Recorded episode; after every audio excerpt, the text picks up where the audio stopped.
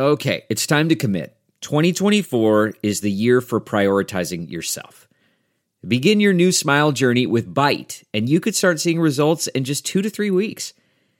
Just order your at home impression kit today for only $14.95 at Byte.com. Byte clear liners are doctor directed and delivered to your door. Treatment costs thousands less than braces, plus, they offer financing options, accept eligible insurance, and you could pay with your HSA, FSA. Get 80% off your impression kit when you use code WONDERY at Byte.com. That's B-Y-T-E dot com. Start your confidence journey today with Byte. Despite what their moms told them, they just aren't talented enough for radio. Unfortunately, anyone can have a show these days. Sean, Well, I'm pretty hard to figure out sometimes. In I can't even figure myself out sometimes, so don't you try to. Joe. You're an idiot. And really a disloyal person. This is the Cuse Militia. Now, now, those two unapologetically biased orange-blooded homers, Sean and Joe. It's the most bullshit thing I've seen in 30 years. Welcome, orange men and ladies. Happy Sunday. Happy New Year. This is the Cuse Militia with Sean and Joe. At Cuse Militia on the socials. Go there, join the militia. Despite a 477 yard performance by Syracuse to Minnesota's 215 yard performance. They were handed a loss in the Bad Boy Mowers Pinstripe Bowl, 28 to 20. Uh, some some miscues in the third quarter, and the pick six kind of took the wind out of the sails there. We'll talk about that, but there is some good, and we'll talk about that. Uh, slow start yet again for the Syracuse Orange basketball team, but they pick it up late in both halves to extend their win streak over Boston College by nine. You'll hear from us, and we'll hear from you in fan feedback. And Syracuse will face Louisville Tuesday. Tuesday. Tuesday at seven. Yes. Good and job, we will let you know what we think about that. So, we are a, a few days separated from the Pinstripe Bowl, and uh, like we said, we were going to try to get here after the game, but um, not possible. Busy time of year, obviously, and also, um, you know, it was a Thursday afternoon, and it's just it was that was a tough time slot for most of us, I think. So, anyways, we'll we'll talk about it briefly and just kind of give you, um, you know, our thoughts on that, and then we'll then we'll mostly put football behind us and start talking about some basketball. Though, uh, one thing I did not expect late was the Michael Jones situation. Um, so didn't surprise me, but I wasn't expecting it. So, I, I, I as things kind of unfolded towards that game, um, I, I realized that it's really hard to do a preview for bowl games these days because Yeah. it's all speculation. There's no there's not much, I should say, not no, but there's not much things that are set in stone when it comes to the team, uh, our team, and to the team we're playing. Uh, obviously, Ibrahim uh, played. You know, I, I didn't realize he was so close to records that you know just made sense for him to play, and you know that's kind of that's kind of our bad on that. And uh, I, I we had a Golden Gopher fan listen to the podcast and actually tweeted me on Twitter about that that he probably would play because of that. So I retweeted that because of the information. So that you know we didn't have Yeah. for you. So that's our bad. But Well, and what he played till he got the records, and then he sat out, right? Yeah, he was going for two, a touchdown record, and in a in a overall yards f- for the season record. And yeah, he ended up you know seventy one yards. And Yep. not, you know, he didn't That's tear fine. us up too bad on 16 attempts. And um, then he sat out. So would it have looked much different? I doubt it. I don't. I Well- don't. I don't think it would have looked a whole lot different. So We don't really know because I'll tell you what I think that their their starting quarterback was a little bit better. Even though the guy that came in through two touchdowns, uh, I thought that the, you know the first guy was a little bit better. So I don't know really what it would have looked like if he would have wouldn't have got injured. Um, and also their starting center who's going pro, you know, he announced late that uh, he wasn't going to play as well. So they were down an NFL offensive lineman, so to speak. So, uh, but yeah, on their own, I, I thought Nick Monroe called a pretty good um, game considering you know our resources and, and what we've lost and um, not having Derek McDonald and Anwar Sparrow. Um, I don't know if that makes me a little nervous or if something happened. I wish that there was a little bit more news on that. I know that Derek McDonald was still hurt, but Anwar Sparrow he played the last game against Boston College and played pretty well. So I was looking forward to him um, having a pretty big game. But uh, I think Caden Bailey came in. Um, you know, nephew of Champ Bailey, son of Boss Bailey, uh, former Georgia Bulldog. Uh, greats. Shout out to that game. That game was ridiculous last night, by the way, that Georgia Ohio State game. Um, so but yeah, was the Caden Michigan Bailey, TCU game. They were both crazy. Yeah, they were both crazy. Yeah. Um, but yeah, Caden Bailey, he stepped up and he showed um, some some promise for the defensive side as well. So uh, knowing that Rocky Long is coming in and seeing what we did on defense, I thought I was I'm I mean I'm pretty happy with you know what's going to come back. I think everybody that's that was out there is, is coming back, right? So everyone um, that was out there is seemingly coming back. Yeah. Um, um, Caleb, Caleb tweeted yeah. yesterday. Yeah, so he's coming back, and um, that's huge. Uh, so you know, Marlowe, obviously, he's coming back. He seemed happy to be out there and and and being a part of that bowl game. And mm-hmm. despite the loss, had had a big smile on his face during during his time during the presser and just kind of having fun. So, uh, with that said, uh, we scratched the surface. Let's just hear what Coach had to say, and then we'll we'll talk about it in like we always do, and put the Finish game behind us. That's it. Put this put a bow on this thing. Here we go. Here's Coach. LeQuint, just looking back on this game for you, just what it means for you to build off of for 2023 and being the lead back as you move forward at Syracuse. Have a hell of a off season, you know, get bigger, faster, stronger, you know, and build a bond with the team so we come back stronger. How's this feel to be able to turn it around uh, after you know not going to a bowl game since 2018? I know the loss stings, but can you kind of put into perspective uh, this season for you guys?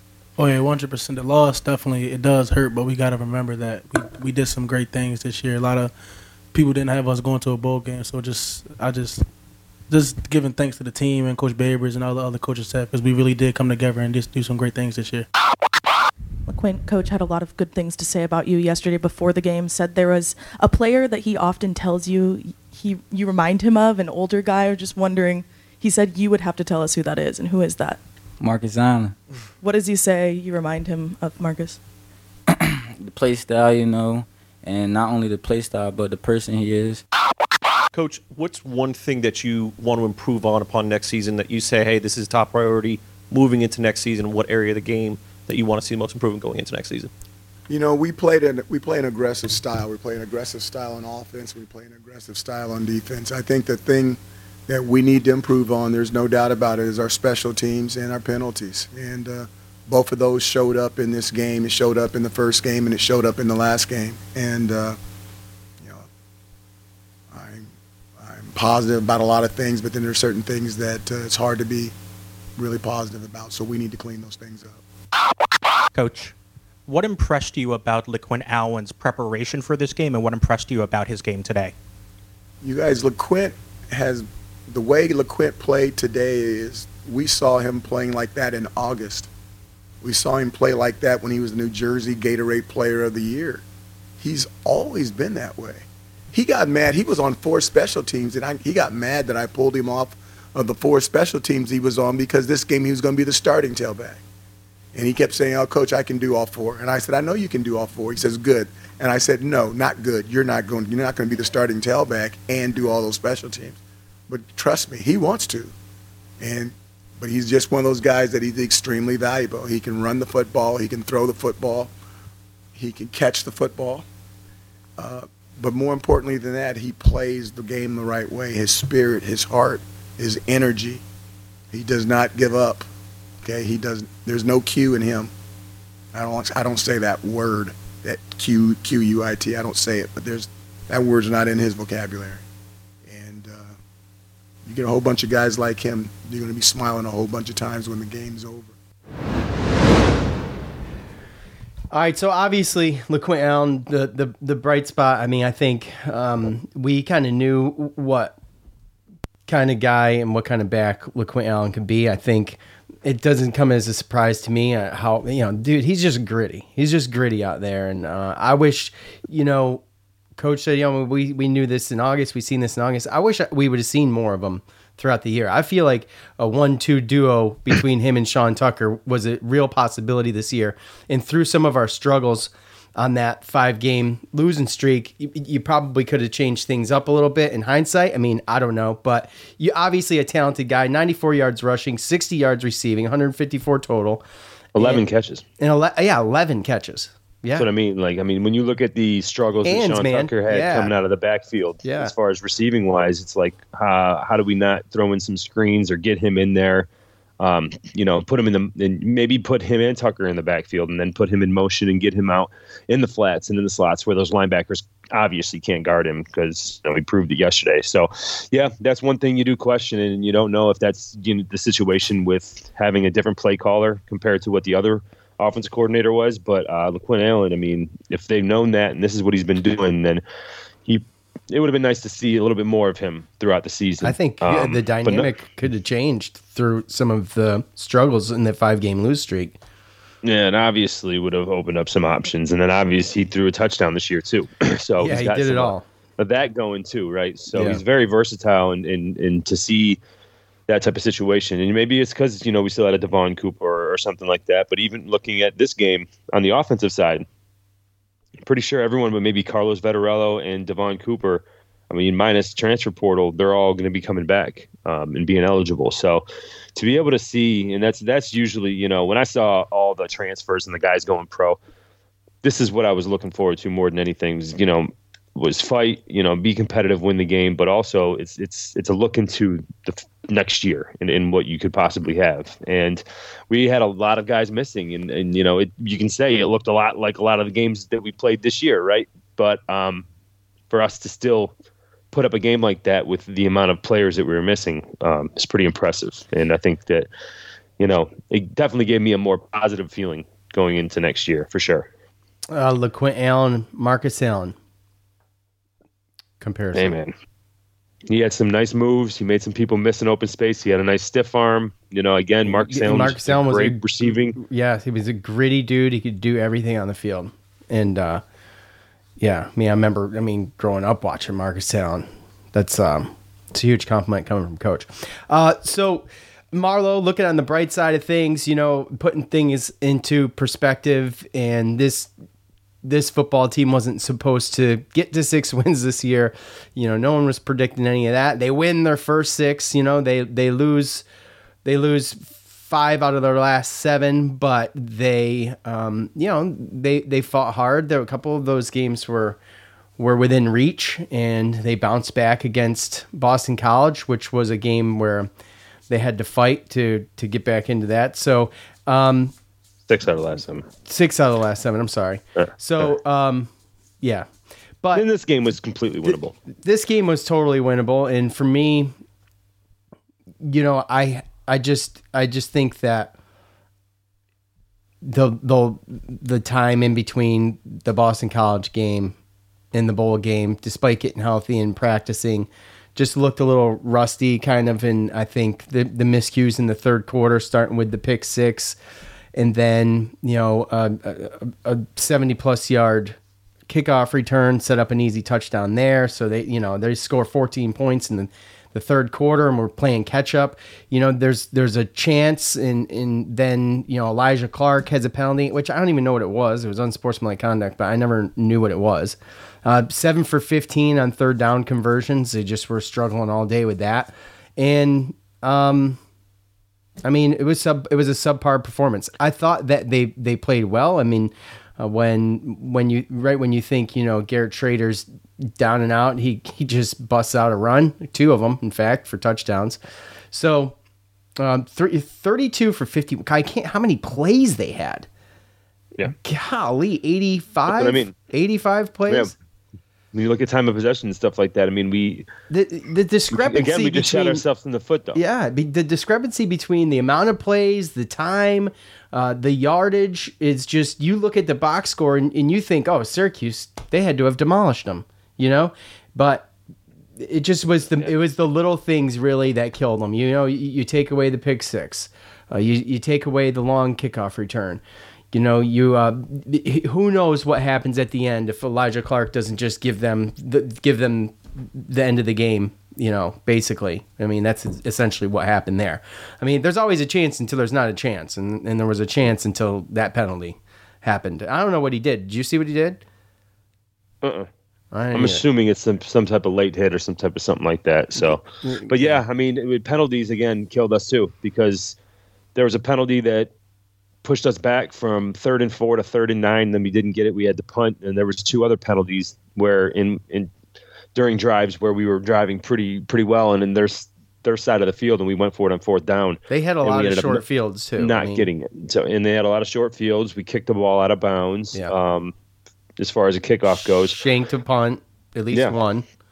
And I mean, even if you take away that 72 yard uh, return, as far as one of those uh, kickoff returns, um, you know, they still had, what's that, 28 30, 46 return yards off of the other two.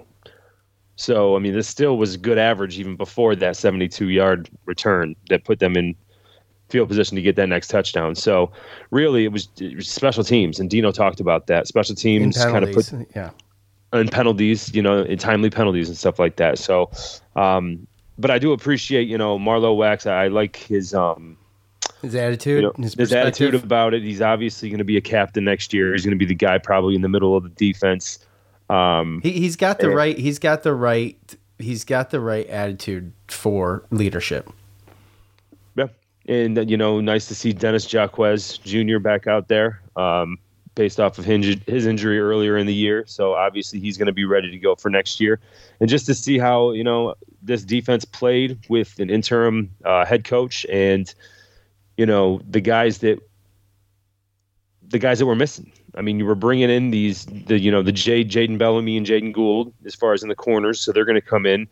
Uh, we got guys coming in on obviously you know Ju- JUCO and and obviously our recruiting class, but then you got to think we should still have Lockett and uh, and West Sparrow, Derek McDonald, and Stefon Thompson who didn't play because of injury as well. So. Um, I think that with Okechukwu and Marlowe Wax coming back, they're going to keep the, the mob, you know, alive. And I think that defense is going to be ready to go just like they did this past year, you know. Yeah, I mean, I, I would agree. I mean, I I mean, the you know we'll see, we'll see what happens with uh, with next year, but still a lot of talent on the team. It's you know, so we'll see. I don't have a whole lot of opinion. I'm I'm extremely excited about LeQuint Allen. I really am, and I'm ex- I'm excited to see you know what what this offense in general looks like, mostly. But I think you know there's some work to be done, obviously defensively, but You got to clean up that little stuff. Yeah. We're not good enough to be able to beat these teams while, you know, Committing all those losing penalties. possessions because of penalties and Yeah. because of special team stuff. So that stuff's got to get got to get worked out. Um, and, and then I think that it'll give us a lot better of a chance to, you know, maximize our, our potential next year. Yeah, absolutely. So we will. Was there, was there any other news other than other than uh, Michael Jones and uh, Caleb Okechukwu coming back? I don't think there was. No, I don't think so. Okay. All right. So uh, as always, we'll keep ourselves and you posted on all of that other football news. But um, it's time to look ahead to basketball. Finally, to just focus on some basketball for a little bit. And uh, I'll, uh, you know, ten days off. Started rusty again, and um, or started slow again, I should say. But they knocked the dust off, and um, Syracuse continues the win streak over Boston College. Let's hear what Coach had to say following the game. You know, I thought that uh, Jesse's getting pushed around a lot, and he's fouling people, and he's got to he's got to be better for us. I thought Mounir did a couple good things when he was in there. Um, you know, the game turned a little bit in the first half. Benny's been shooting well in practice, and he made a couple shots, but then he got on the boards, and that's something that he can do whether he makes shots or not. Rebound, play defense, and he hasn't been doing that. So it was a good game for him. Uh, Justin hit two big shots. Uh, we arguably needed very badly to win the game. Joe and uh, Judah were really good, but the biggest disappointment is we we block a shot, we make a miss, and then the forward standing there and we don't get the rebound. We're not getting those loose balls. Now, Boston College is quick to the ball, they're small, so that's going to happen. But, you know, we're just not playing at a, a level that we have to play at. Um, so, you know, we had a few good days of practice, but it didn't show tonight. And, uh, you know, we're going to have to get a lot better. Questions? So Jimmy you took Benny out pretty early, and then he went in late in the second half and had that flurry of activity, points, et cetera. What was the difference between him beginning of the game and how he finished the game? Well, he, first of all, he, when he went back in with three minutes to go, got a rebound tip bucket, which he never gets, and he almost had another one. And then he had two open shots, and we know he can make them. It's disturbing to me when people say, you know, make judgments about who should play when they don't know what practice is. Practice is important. Benny's the best player in practice every day at the forward position. Every day. Has he been the best player in the game? He hasn't been great, but he is our best forward. And I'm going to stick with him. And people don't see any of that. People comment on what we're doing. They not only don't come to practice, they don't come to games. You can't not you can't not come to a game and think you can judge what's going on out there. There's just no way you can see it on your TV. You just can't. I mean, you know, we're Benny's very capable of being a double double guy, and he hasn't shown that in the games. He's had a couple games, but he hasn't shown that. But he's our best forward, and he's going to get every opportunity to do what he can do. He's still getting better. He didn't play much last year, and he shouldn't have. But he's a freshman to me. That's he didn't. Last year was a non-factor, but we have we're struggling. Quadir has been unbelievable in practice. He's been our best player in practice the last four or five practices, and today he just he couldn't do anything. That's just something that happens when you're dealing with young players. Justin hasn't been great. He didn't do much the first half. He finally got a look, which is very hard to make that shot that he made when you haven't got a look, and he made it. We're down one. He put us ahead. Made the next one to get us ahead. Um, those are hard shots, very hard shots. But what I'm worried about is we just aren't. That position isn't getting loose balls or rebounds, and that's something that when Jesse or Mounir Benny do something block, somebody's got to get the ball. Somebody's got to get that ball, and we're not. All right, so you know Jesse's foul trouble. Okay, um, obviously this is going to happen, but you got to feel a little bit uh, good about it in in the sense that Mounir comes in. He he plays 15 minutes. He doesn't. He's not out there scoring a ton, but uh, he he had four fouls too. But he he had four blocks in that amount of time and just held steady. You know, I mean, he just keeps it grounded and he is he's a talented guy and he's he's not Jesse Edwards level on the scoring end and stuff but you know he comes in gets a couple rebounds four blocks and does his part. And you know Boston College did chip away uh, at the at that lead it was at 10 or something like that and then they started chipping away at that when when Jesse was sitting down. But um you know, it's not a situation though where we're taking a, a poor Dolajai and throwing him in at center, or taking uh, you know uh, uh, Jimmy Boeheim and moving him from forward to, to center, and it's just it seems to be a little bit more cohesive there with Mounir, and um, you know, at the end of the day, Jesse's just got to kind of keep his wits about him and stay out of foul trouble. Now there was a foul the foul discrepancy for a while. Like again, I, I don't know, man. I don't know. I'm sorry. Is it Teddy Valentine? Why do I feel like every time this guy's doing a game, I'm so confused? Uh, so I, I mean, there was a couple that I was like, what, what, what? I mean, you know, obviously, did uh, Judah Mintz, he hits the floor a lot. We talked about that, but you know, there was a couple times he got fouled, man. They are not, they are not giving him anything. No, no.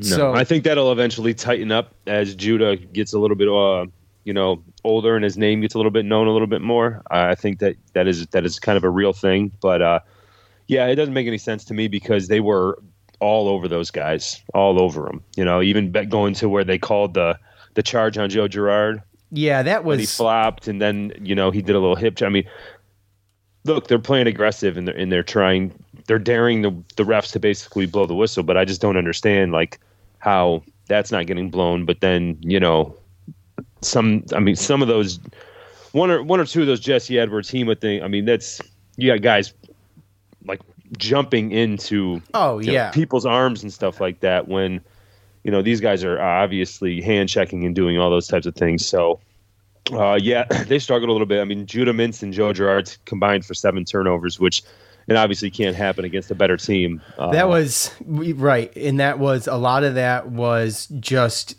the speed of the game. They just got to slow down. It's just sloppy. uh, uh, Some of that stuff, you know. yeah, and I think one of those was a 10 second call too. Uh, was there a 10 second call? I didn't think there was. Was There there? was. Oh, okay. Because they were it got close a couple times because they were they were having Joe having to bring the ball up, and you know he just obviously is not as good as Judah. So, um, yeah, uh, you know, look, Benny Williams played a tremendous game. Yep. And we talk a lot about what coach sees in practice, and we speculate. And I guess we speculated right because that's why Benny's still out there every game starting. That's why he gets the minutes he's getting. And coach is just like seeing what he sees in practice, and then he then they, they here comes the game, and he struggles. And like coach said, that's you know it is going that is going to happen. That's going to happen with young players. Uh, coach considers him a, a a freshman, which you know you can make that argument. I feel like he played enough last year to have a little bit under his belt, you know, to be a little bit further along than what he actually is. But um, for me, for me, uh, I mean, eleven. Re- he had double double. I think it was his second double double of the year, um, with uh, um, what sixteen points and eleven rebounds, which is is excellent. If if Benny's doing that every game, this this team's going to be difficult to play. With two steals and three blocks.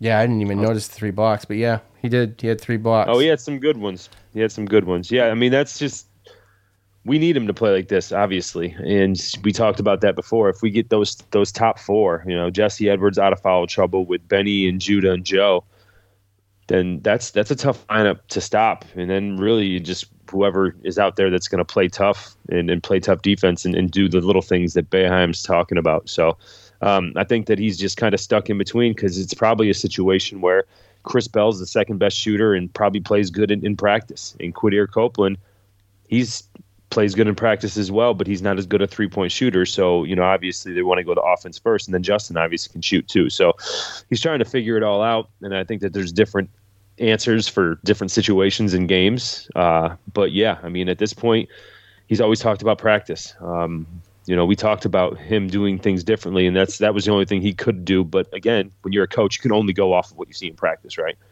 I mean, Yeah, you I can't mean, predict he's who's going to perform in a game. he's obviously very adamant about you know what are you supposed to do if we, if a dude's killing it in practice and by the way i think what he was saying is benny is the best forward in practice and quadir the past four or five practices has been the best guy on the court in practice. which explains why he's been getting more minutes in the Right, game. right. But at the end of the day, it, it makes perfect sense that he's going to do. He's going to create the starting lineup, which has been the same starting lineup all year, based upon what he sees in practice. And if that's if what he sees in practice is those five are the best players, then I guess you know we really can't question that. The only thing that we can question really is you know How if long? he.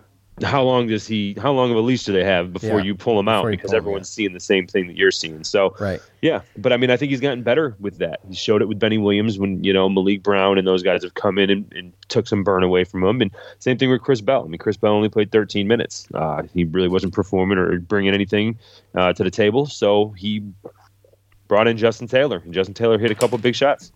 he hit two huge three pointers that were crucial one was after one was an answer to a three, I think, and yep, um, he was, you know, wh- you're not always going to be able to win games like that because Syracuse isn't that team. But you know, you take what you can get when you can get it. But unfortunately, you know, I think, um, it's one of those things where we're not. It's not going to be something we're going to be able to rely on. But thankfully, they they hit when they need to hit.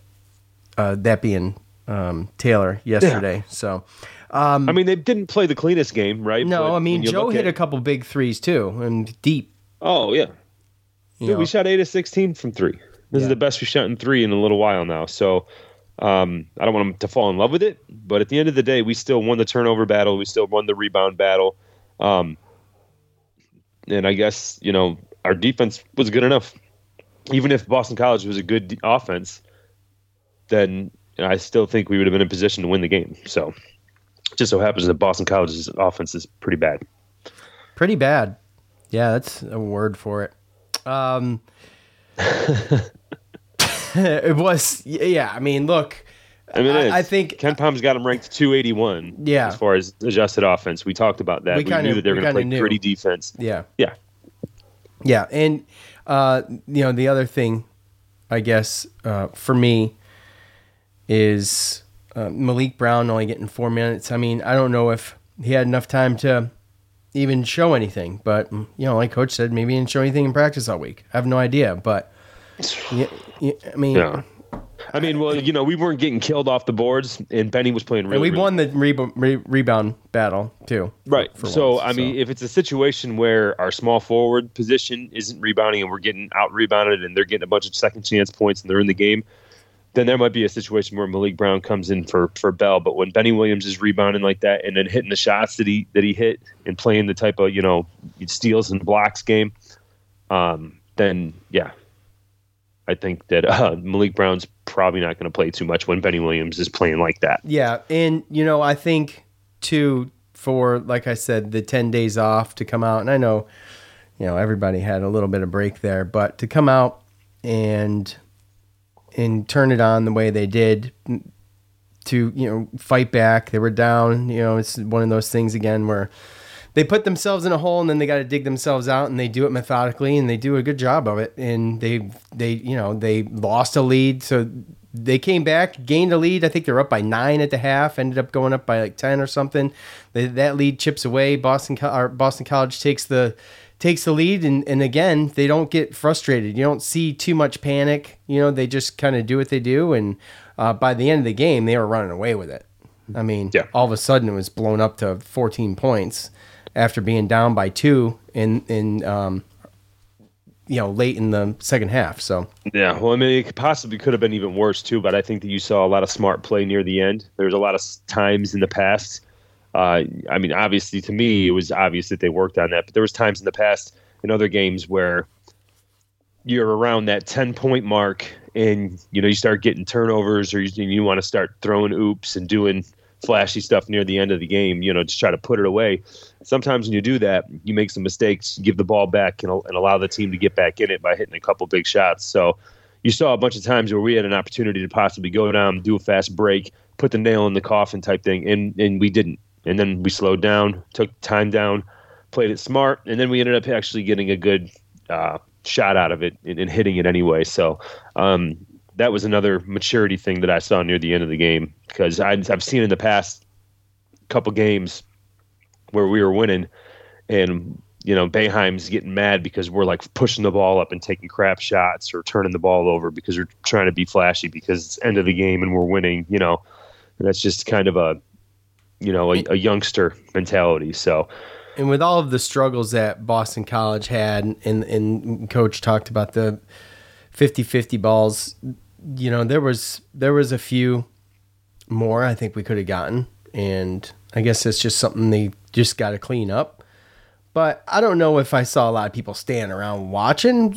More so that there just wasn't enough room to get in there. Sometimes I don't know, man. But I, I got to give him the benefit of the doubt on some of that stuff because like coach said you're watching at home and you can't really you don't have a great perspective so i mean maybe my perspective's off but i didn't see i mean of course you want it to be better and we know we have that problem but I didn't notice too much of it. I just noticed that we, you know, there was opportunities lost in some of those mix up with the 50-50 balls. So, Yeah. and that's going to happen. But yeah, a good game to get back into things. Uh, Syracuse is going to hit the road. They're going to take on Louisville, like um, we mentioned. This uh, what is it? What's today? Sunday. So Tuesday at seven. They're a team that's they're in rough shape. They're in rough shape right now, Louisville. So uh, the all-time series between Syracuse and Louisville sits at 19 and 11 in favor of the Cardinals, but Syracuse has won three of the last four. Syracuse was four and nine versus Louisville in the Big East. The two teams met twice in the Big East tournament, both times in the finals. In both times, the Cardinals came away with the W according to orangehoops.org. Syracuse with a 92 to 69 win last year at home. Girard, Buddy, uh, Edwards, Swider, and Jimmy, your starting five. Buddy and Edwards both with 19 points. Uh, the Cardinals are currently two and 12, and their only wins coming against Western Kentucky and Florida A&M. Their first three games of the season were all lost by one point. So uh, after that, though, they got pretty much slaughtered before those two wins I just mentioned. They were 0 9 before getting those back to back wins. 6 3 senior uh, L guard El Ellis leads the Cardinals with points per game with 17 and a half assists and steals. He's taken about uh, he takes about six to seven threes a game roughly. He hits about 32%. He's their he's their guy uh, in the scoring column. So uh, transfer Brandon Huntley Hatfield is 6'10", 250 forward. He leads the team in rebounds per game with six. As a team, they're shooting 40.5% from the floor, 31 from three, and 74 from the line. And a side note, I did see Kamari Lands was was he not a Syracuse recruit? We talked about this guy, right? He was a Syracuse commit at one time. That's right. That's right. Okay, all right. So he's getting about 20 points uh 20 points. 20 minutes a game right now. So he's getting some burn. So uh, Joe, not a very experienced team, as they they they don't have like a portal laden team that you think they they might could have. Um, a lot of that's this the coaching issues that they've kind of been dealing with over there. A, a new coach this year after an interim coach last year from you know Chris Mack was was let go during the season and someone came in i thought i had it up here but anyways they've got a new they've got a new coach and so they're they're figuring it out still it just seems like they just haven't quite figured it out and you know although there's not a ton of portal players on this team it's just i don't really even remember some of these names so there's just not a lot of experience and I think that's their biggest problem. That and they got a new coach. This is the third coach in two years, essentially. So, you know, that's a problem. But as far as as far as their their lineup goes too, I see they're really only playing seven guys for the most part too. So not Yeah. that not that deep and not that good. Despite losing their first three games by one point each. Too. So I mean they, Yeah, but that's that's also that's like their competition, really. When you go through and you look at their schedule, uh, anytime they've played against a Power Five team or a team that's dubbed as a good team, I mean, they're losing by at least double digits. Uh, I feel like what their closest game was oh, they got at N- slaughtered after those first three games. Yeah. yeah, at NC State they lost by twelve. That's their closest game against a Power Five team. I mean, they lost. We talked about Florida State's woes, and they lost to Florida State by 22. So, lost to Miami by 27. Um, so they've just they've had a rough go at it. Now they've had a tough schedule, but this is also a team that I mean I don't know if you remember, but last year uh, they law or they they went three and 15 their last 18 games of the season last year. Um, so that that team kind of went downhill. El Ellis, he was on the team, but he was a, a junior college uh, transfer from uh, Tallahassee Community College. Um, Jalen Withers was on the team, uh, but he wasn't getting a lot of burn. Uh, JJ Traynor, Sydney Curry, uh, they were all on the team, but it, it was just it was a mess last year, and didn't really know what it was going to look like. Now they bring in um, Kamari Lands, true freshman uh, forward, and Mike James, true freshman guard, and then Brandon Huntley Hatfield was actually a five star that we were actually. I think he chose Tennessee over us. He was a five star uh, uh, forward. Then he went to Tennessee, and he's a transfer from Tennessee. So this is his first year. He's a 6'10", 250 pound guy. Um, so realistically, I mean, this team has just struggled. When you look at them on KenPom, I mean, it, it's pretty. I mean, they're ranked 268, man. I mean, their offense is ranked 307, which is worse than Boston College, and their defense is ranked 217. In comparison, Boston College's um, defense was 88th. So this is a team that's just they're trying to figure it out, and really the only guards they have is El Ellis and then Mike James. Really, they play a majority of the minutes. I'm sure Kamari Lands comes in and plays a little too.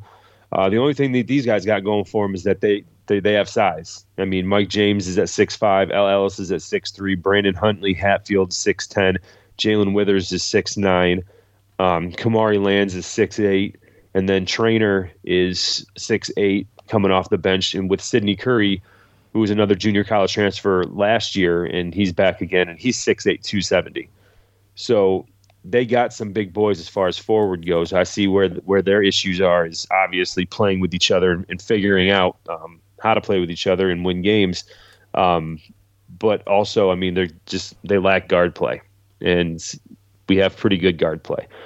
So we're definitely going to have to to to play tough down low. Um, this could be a game where I could see Jesse Edwards definitely has to stay out of foul trouble. Uh, our forwards are definitely going to have to get in there and rebound. And this could uh, this could be a possibility or a situation where this is a game where Maliq Brown does come in opposite Benny Williams just to get that size in there because these guys are, are pretty big. Um, but other than that, like I said, obviously they lack offense, and other than El Ellis, it doesn't look like there's any type of solid point guard, you know, their guard jump shooter or or, or three point shooter outside. So that's going to be the guy we got to stop. And um, yeah, I mean everybody else. Hopefully, we just play tough down low, get these guys in foul trouble, and just play our game. That's our and that's the angle. That's our angle. That I mean that's what we need to do. And you know, guys like Judah Mintz, you saw you see Joe do it once in a while, but like Judah, Benny was trying. Um, in uh, Copeland, Quadir Copeland. He, they're they're great at, at, getting in there and getting being gritty and, and drawing a foul. You know, I mean, that's got to be our game. We're pretty good. What were we, what did we hit yesterday? Eighty six percent, eighty seven percent from the line yesterday. So. Yep. Um, they're a good free throw shooting team. Uh, every, even Jesse's good. You know, I mean, it's been a long time since we had a really good free throw shooting, a decent uh, free throw shooting center too. So um, that's got to be your game. And I'm this this team doesn't it, it, they don't stand out to me like someone to be extremely worried about. But we always know how that goes. You never underestimate your your opponent. But I ain't playing them, so uh, I will. But it is what it is. I mean, it's hard to look at what you, what I'm seeing and, and think that anything differently is going to happen. Um, uh, the only thing that could happen is what normally happens when we find ourselves in trouble. And that is not rebounding and they uh, second chance points and not only that but from deep. When you get killed by the 3, that's our you know, that's like the number one pain in yeah. the ass. But we just so. can't beat ourselves in this game. Is really what it comes down to. Right, and those, all those things are beating yourself, you know, to some extent. You know what I mean? And um, you're right. Just got to play smart. You know, you, you look at when you know when we talk about Benny and just like the maturation and of, of Benny and, and just the team in general, even Judah, you know, game to game, just feel like it's just so many young kids on the team that it's just taking a little bit longer than we'd like. Our patience allows for things to, you know, blossom. That's kind of where we're at. Coach mentioned basically something about to that effect in the in the presser too. Just there's just young guys and these things happen and um, you know the good thing is is we're going to see a lot of these guys next year. This team next year, I'm hoping, you know, I'm hoping, uh, minus any tr- portal issues, um, for this team to be coming back next year and be and just be could be a monster. You bring a lot of these guys. I mean, I, I mean, I, I think they're starting to figure it out. And realistically, too, I love the energy on the bench, on the sideline. Um, all those guys that get into it, you know, I, I think that they are a team. You know, that to me, it doesn't seem like there's a lot of like, you know, bull crap behind the scenes, personal, you know, issues with each other. Uh, so yeah, I mean, I think they're figuring out. I think we're seeing them get better and better. I think Joe's getting better. He's trying to figure out how he can be successful in this offense with everyone on him, like White on Rice.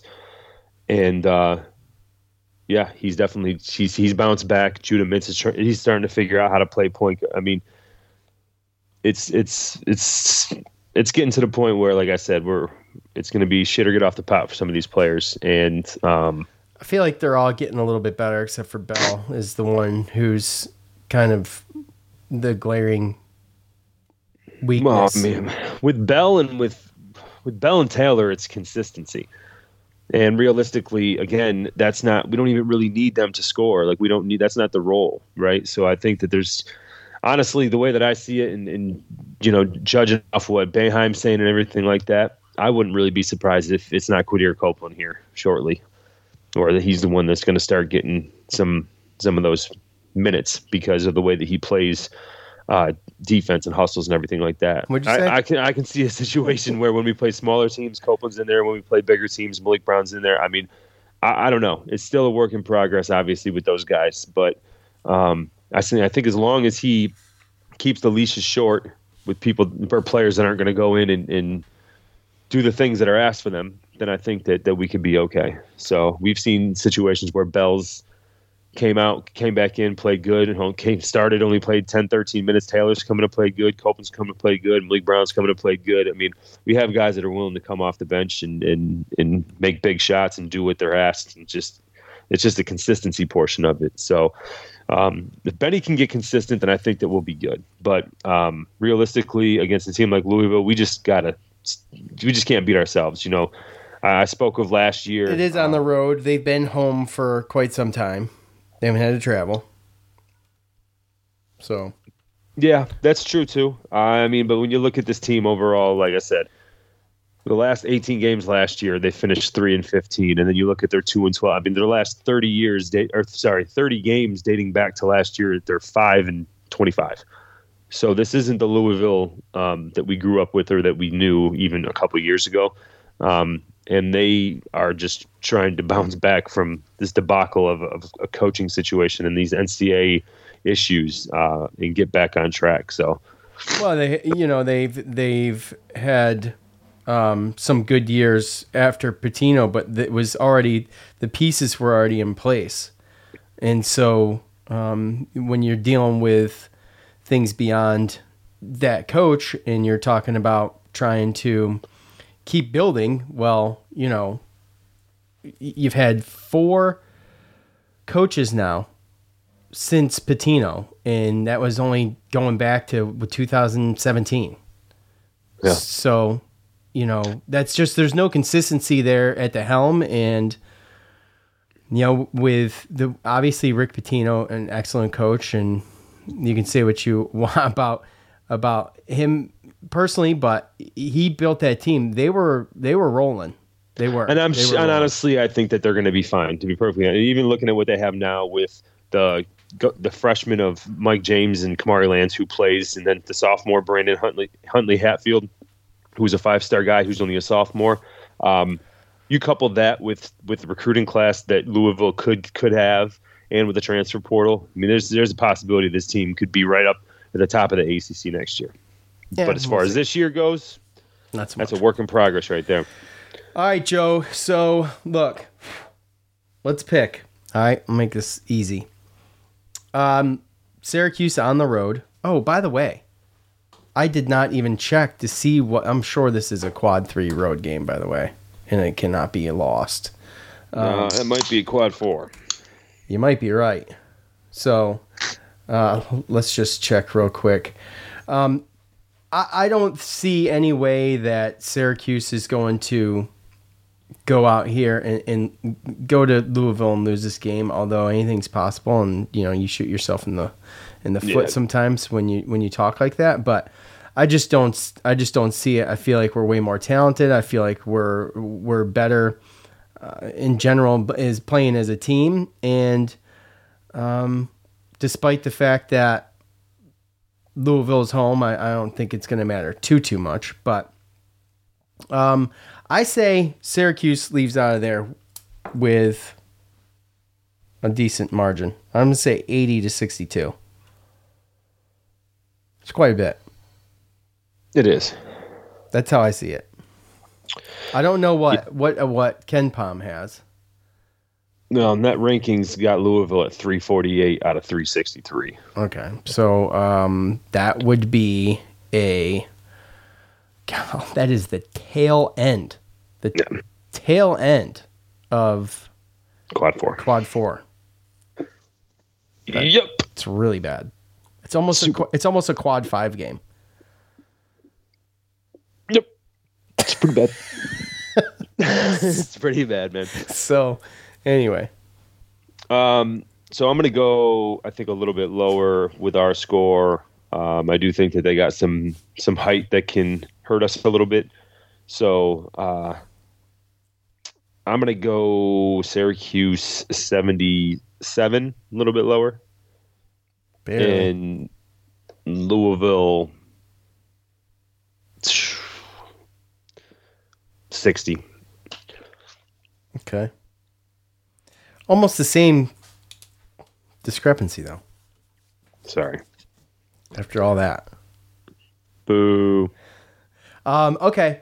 So, yeah, well, we'll see what happens. Um, Tuesday night. I'm actually really looking forward to that game. And, um, See, I just the see them struggling the- with this zone. yeah, the reason is is because I want to I want to see some of what I want to see is them on the road, and we're gonna get a good taste of that against Virginia too.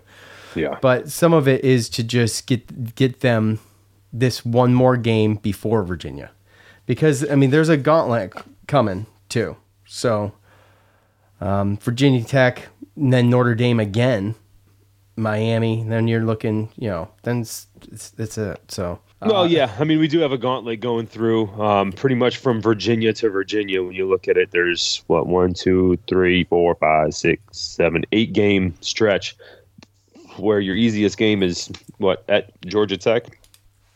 So Right. you got Virginia in there twice. You got Virginia Tech in there twice. Notre Dame again with a Miami and a North Carolina. So that eight game stretch is brutal.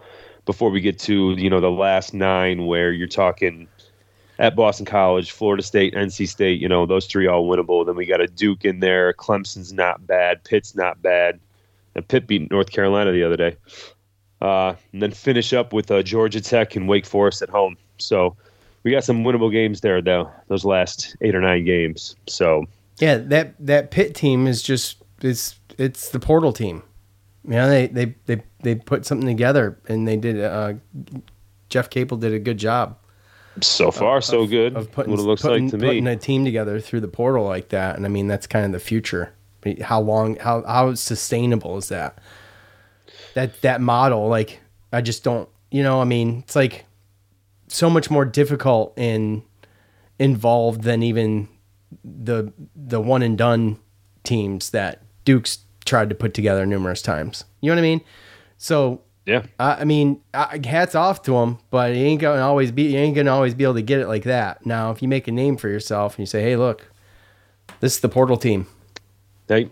And if anybody's interested, nine o'clock on Tuesday after our game, Pittsburgh is playing against Virginia at home in the zoo.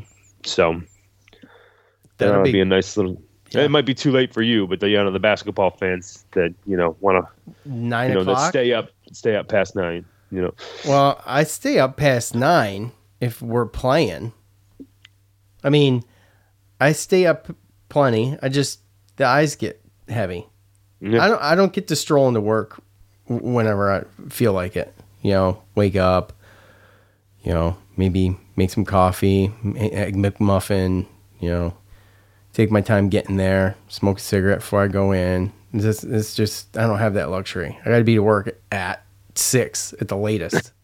that sounds like it's pretty specific. Like, because that's not That's me. just what I picture So you doing. just- Just that's you not know, me. No, rolling that's not me. around, getting up, you know, shaking off the dust from the night before, whatever, whatever. No, scratching yourself a little bit, going to make No. some coffee, shuffling your feet down the hallway. Nope. No. Okay. No, All right. no, my morning's pretty deliberate actually. Okay. I got to bring the kids to school, so get them up and Yeah, you I'm- know get I'm- everything going. Yeah, I'm I'm long gone by the time school hits. Um, all right, it's time to hear from you.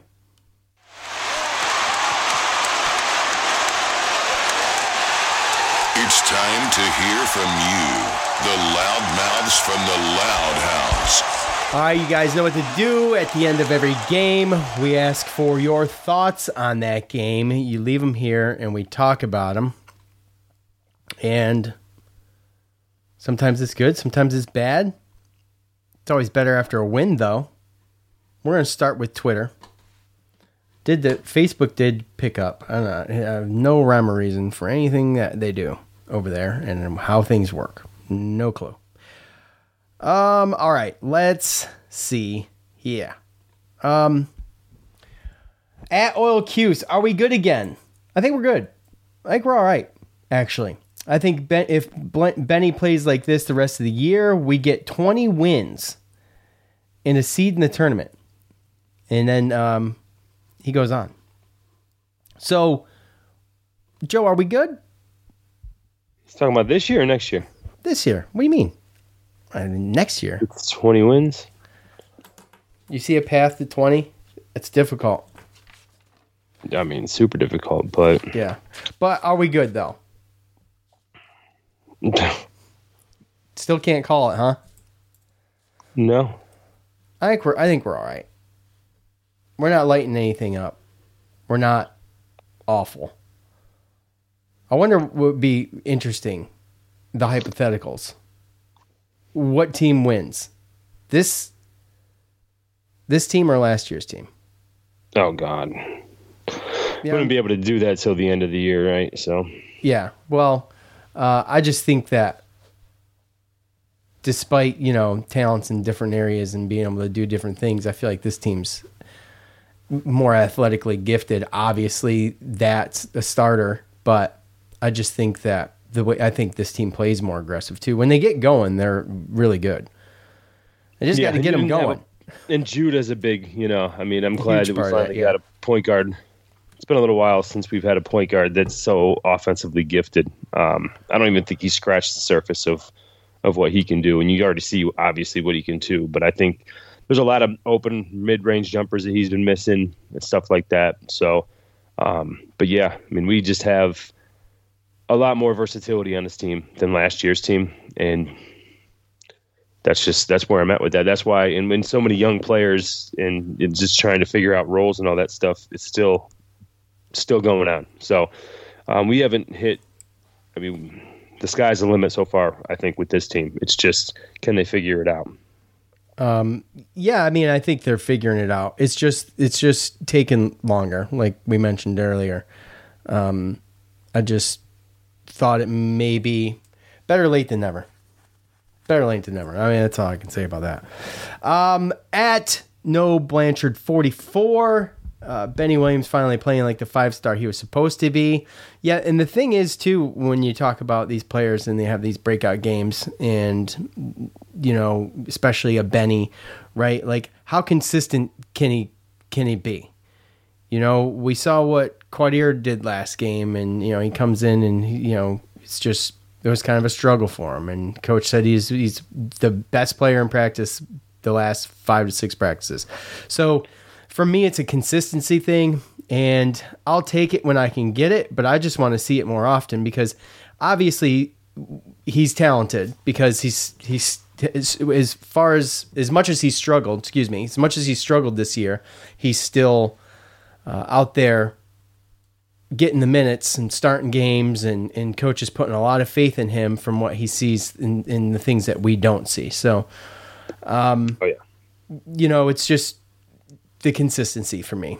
And we knew last year, we talked even last year, as little as we saw him, about just his, um, his character and out there practicing and, and the, you know, you could tell that he was someone that was going to be a work in progress, but I just didn't, again, I just didn't think it was going to be this much work in progress, I guess.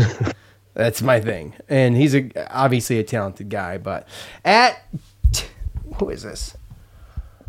At Terry Schultes.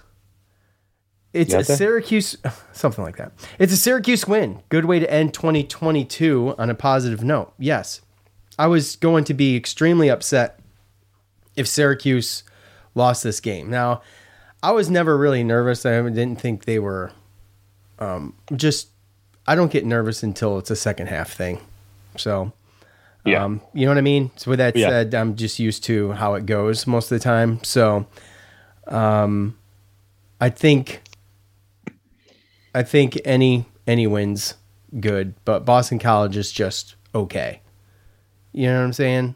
I mean, Yeah, I mean they're they're at the level of an expected win, and that's really right? Yeah, I guess to. that's that's a Um, good way to put it. Yeah, but you get you have to win those anyway. So yes, happy. Well, yeah, well, and I, think- I think that's where Louisville is too, right? So, I mean, at this point, Oh, without a doubt, they're gonna there. go. Yeah. we're going to go game by game, and it's going to be a litmus test, right? So, you know, Boston College to me was a game we could have won. We didn't know how good Pittsburgh was going to be. I think we're starting to learn how talented they are. Um, now, if they've already hit their floor or how high their ceiling is going to be, I don't know what where Pittsburgh is going to be at the end of the year. But right now, they're better than a lot of teams in the ACC. Uh, and and you know Louisville and BC we're expecting we sh- we should have beat them if we think that we're a tournament team. Um, Virginia though that's going to be at Virginia is going to be the the litmus test of, of where we are. So um, and from there, you know right now Virginia's the best team, um, but there's other challenges throughout that schedule as well. So we'll see as it goes goes on. You know is Pittsburgh for real? Is Clemson for real? I think Um, Pittsburgh is when for is real. Duke when is Duke and North Carolina going to start ramping it up? Um, you know, where's Virginia Tech? They were ranked and then they lost to Boston College. Um, how good is Miami after they made it to the Final Four last year, right? So, um, you know, there's some questions. There's some questions. So, There's a lot of questions, and this is the time of the year where they mostly get answered. You know, They start to. Yeah, start to get into conference play, and then see what everybody's doing against the the match talent. I could go for less non-conference stuff personally. I mean, I enjoy some of it, and I do like getting the warm-ups games, but I could go for less of it. It takes so long to figure out what the hell you got going on sometimes that it's just it's like, you know, here we are. It's almost halfway through the season. What'd you say? There's 17 games left, so we're almost halfway through the season. There's and and you know, we're just really just now scraping the surface of what we've got. And I mean, I don't know. You could throw some more conference games in there for me. Uh, start them earlier. Uh, at who is this? Who is this? At CBB Crow. Benny's a stud. of course. Taylor and Copeland will be great next year. That's kind of what we were alluding to earlier. I think Copeland uh, is going to be good this year. I think we see more from Copeland. The way coach talked about him in practice and things like that, I just find it hard to believe we're not going to see him blossom a little bit more. Taylor seems like more of a work in progress. By the way, two, he hit two big threes yesterday, but he he was a little reserved in taking offensively and taking any shots. It just didn't seem like he wanted the ball in his hands. You know what I mean? And that's a I guess confidence thing or just whatever, but he hit him when he needed to, but he had an opportunity to really you know, hit some more even.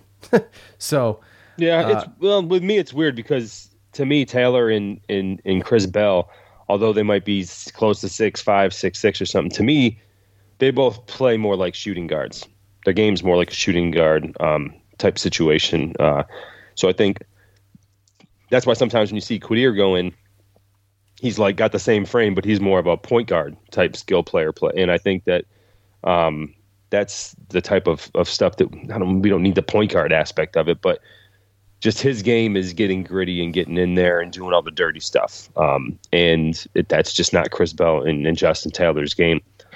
And uh, yeah, I mean, we'll wait and see. But the worst part about getting these many young kids and then having people come back is that you know most of the time everybody doesn't end up surviving because of playing time and things like that, right? well, that's that's just it. You're gonna have you're gonna yeah, and that that that's a, a a worry. I mean, from here on out for the rest of our college fandom days, that's going to be a worry. It seems like so.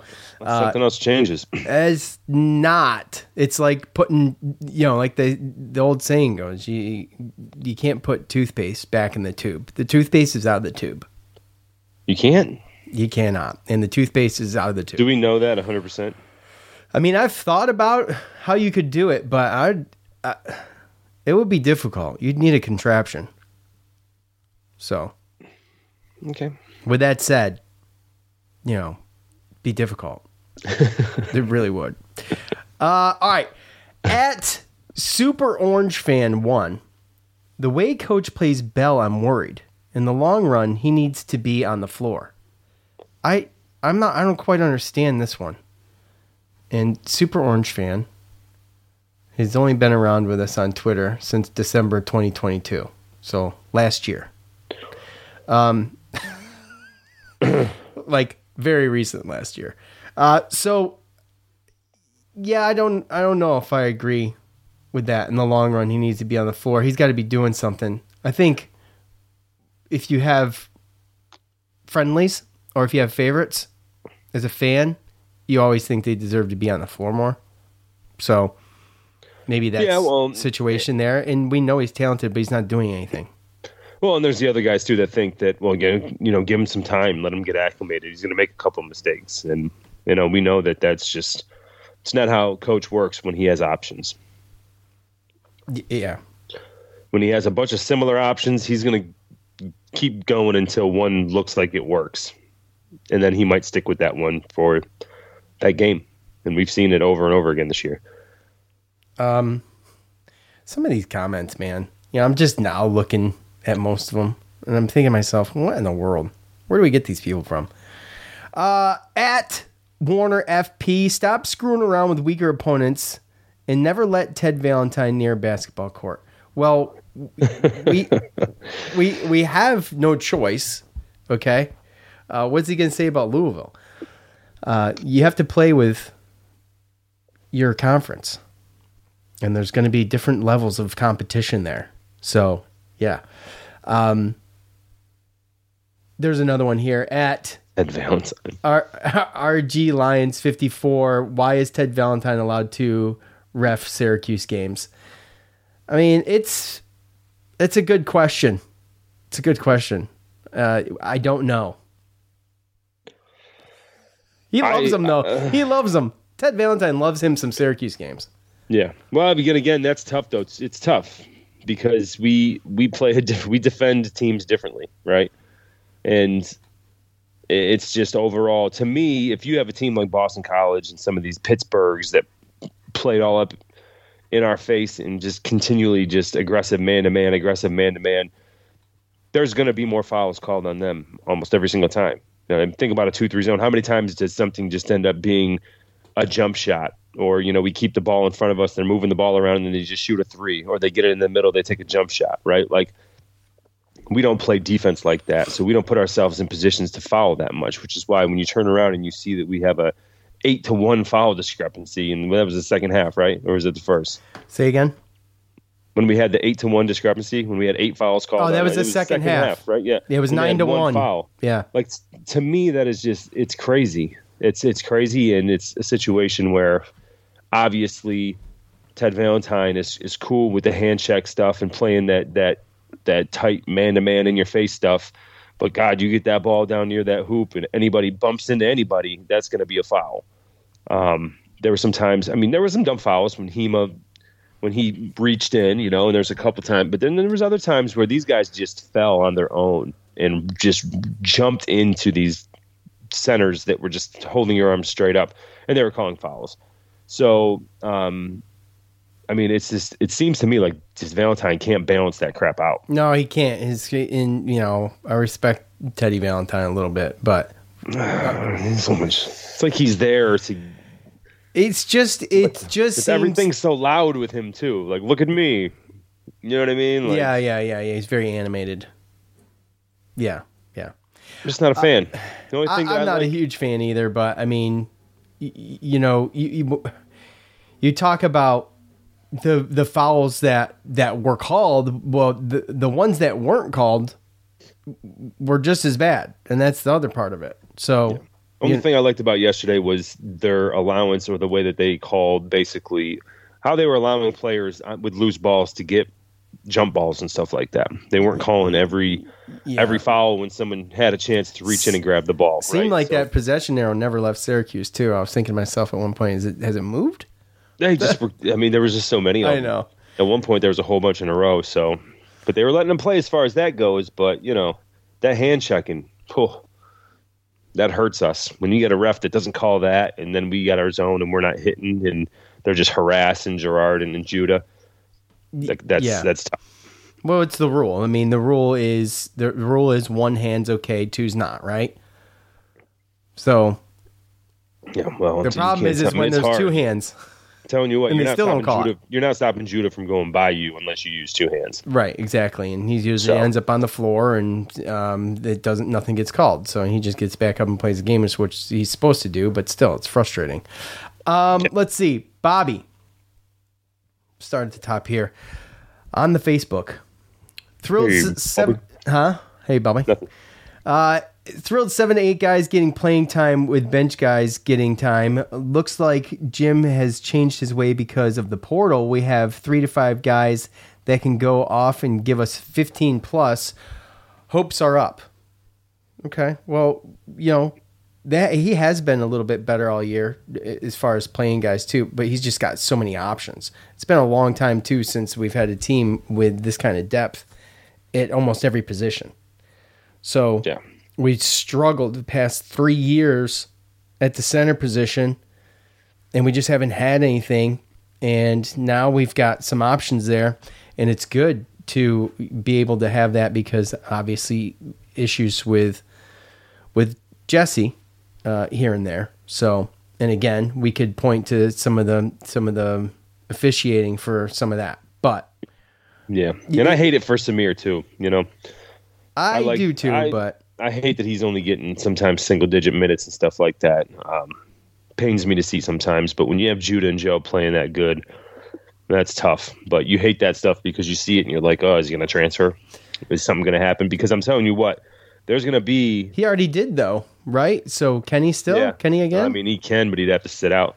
right. and it's his hometown and his little brother's committed there for football so it's like i doubt that it's going to happen but you know i just hope that Boeheim keeps him happy and that he still keeps his you know it seems like he's got a pretty positive attitude because i'm telling you right now there are going to be situations this year where we're going to need him to come in and play defense in his hustle and his in his plays and stuff like that so um, i hope he just His speed, his speed. Hope he just keeps his, his head into it, you know what I mean? Because of not getting as much playing time. Um, and yeah, I mean, I think that's why Jim keeps alluding to rebounding and loose balls and like the little stuff because when you see what Benny can do scratching the surface and what he talks about, about what he sees in, in, in practice on top of Jesse and Judah and Joe, we have the, if those four guys are clicking on all cylinders, obviously they're not all going to hit everything. Um, but I mean, they scored. uh, What was it? Joe had 24, Judah had 18, Jesse had 10, yeah. Right? So I mean, that's what real quick 42, 52 plus Benny 16, 68. I mean, 68 points out of those four. If that's just quick math, I don't know. But like, if you're getting 68, if you're getting that that type of outcome from those four guys, which are expected, um, to be able to put all that stuff. You know, maybe obviously maybe Benny gets eight this game and Jesse gets twenty. And you know what I mean? Combined, they get that type of, of production on offense. Then we don't need Chris Bell hitting four threes or Justin Taylor coming in and hitting threes. We need that guy that's going to come in and do all the dirty work. I think that's why he keeps emphasizing um, that situation. You know, so as long as one of them can come in between Quadir or Justin or Chris Bell and do what they're being asked. I think I think you know we can fill in that that gap. I don't think it necessarily has to be the starter. Doesn't have to be one of them. It could be somebody different every game. Um, but as long as someone can fill in and do that, then I think we'll be okay. As long as those other four are, are pretty steady. Yeah, I agree. All right, let's continue here on Facebook. Man, this thing's getting all screwed up. What is going on here? All right, there we go. Top fan. Nadal. Impressive second half from everyone. As much as I hate to say it, Joe is playing the best I've seen him play in his entire career. It's been a lot of his. It's been a lot of his games and a lot of reps since his awful three game stretch. That being said, uh, competing with Boston College, Colgates, and Cornells of the NCAA may be the best we can do with this squad. And see, and that's just we'll just have to see because we haven't had to do it yet. So, you know, going on the road and, and playing uh, a quad four game against Louisville, and then going on the road and playing a quad one game against uh, UVA is doesn't get any more. You don't have any more of a stark contrast than that. And no, literally the worst team in the ACC and the best team in the yeah, ACC. so uh, we're gonna get, like Joe said earlier, we're gonna get a good gauge of what this team really is against UVA. The the pack line defense has just smothered Syracuse before, but this team's a little bit different.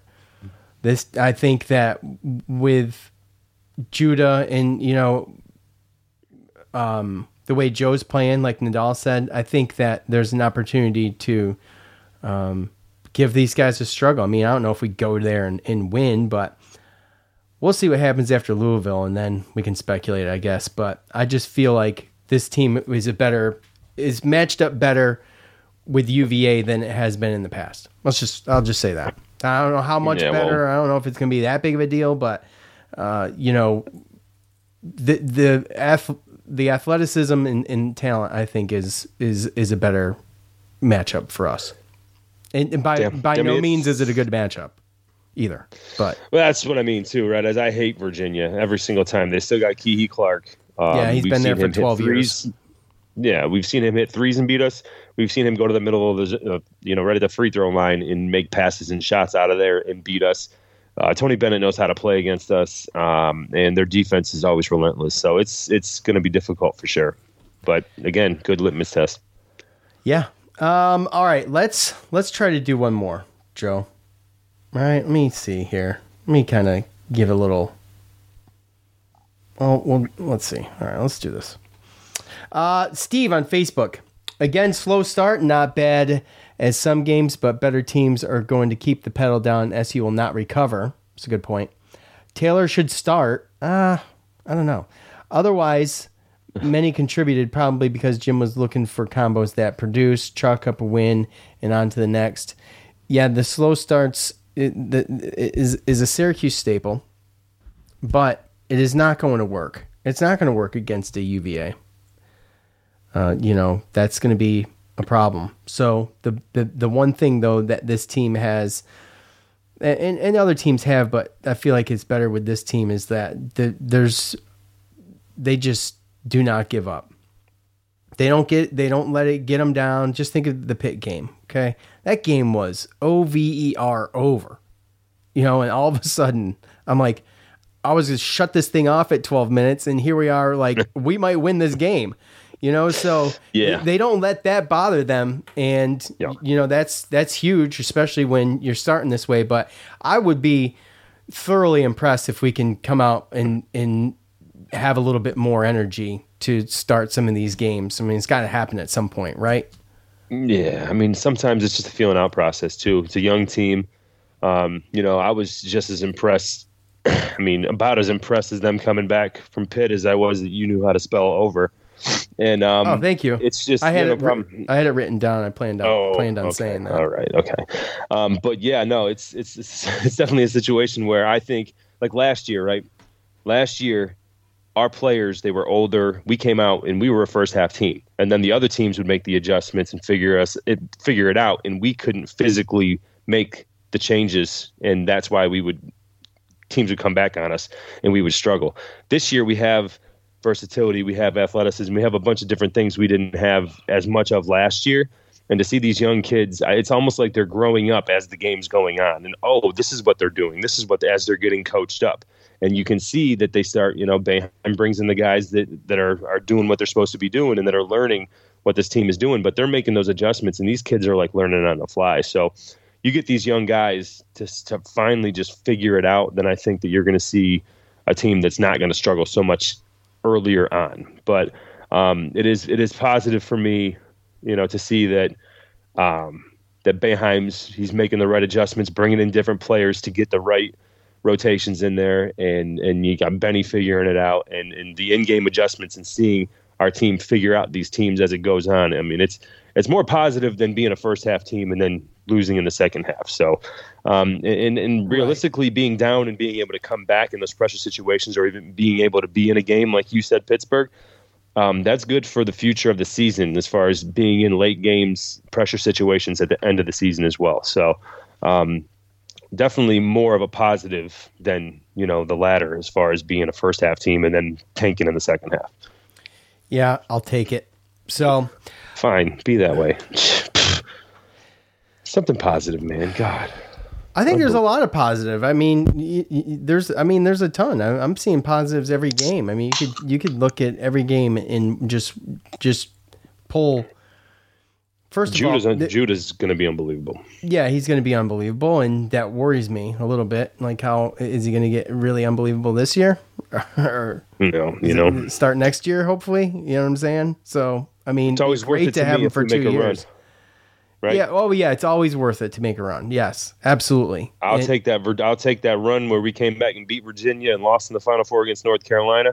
I'll take that run versus losing in the Sweet 16 and then or Elite Eight and getting Malachi back for next year. You know what I mean? So those players they step it up come tournament time and they make a run, then it's completely worth it to me. Especially if you know we beat Tony Bennett and Gonzaga. That's worth When it to was the every day. last time Syracuse has beaten UVA? That's that's that's that's a good that's a good question. Um, it was. I feel like we beat them since then. Um, I'm not sure if we have. Uh, maybe once. No, we okay. So look, 2020. Girard, Boeheim, Sidibe, Dolezaj, and Hughes. I think we played them early, right? beat that. Yeah, that was um, that was January 11th, 2020. So that was the last time, and then before that, that was that was the um, no, we beat them right after we. So the game we played, the- real quick, the game we played in the NCAA tournament and came back and and, and won with Richardson. It's 23 points. Uh, we beat them the next time we played them the next year, and then it was which was 2017, and then it was the win in 2020 in January. So they're on a three game win streak right now. UVA is first Against us. Yeah. Yep. So, um, okay, that's it. Get back Louisville first. Yeah. Yeah. I know. I yeah. I know. By the way, Whatever. that football field was trash. That football field was trash, but they all had to play on it. So true. I guess it is what it is. You know. Uh, look, we'll be back here Wednesday, Wednesday, Wednesday to talk about Louisville. Uh, can't wait to see you then. Thanks for listening. Appreciate all of you. For Joe, I'm Sean out. Peace.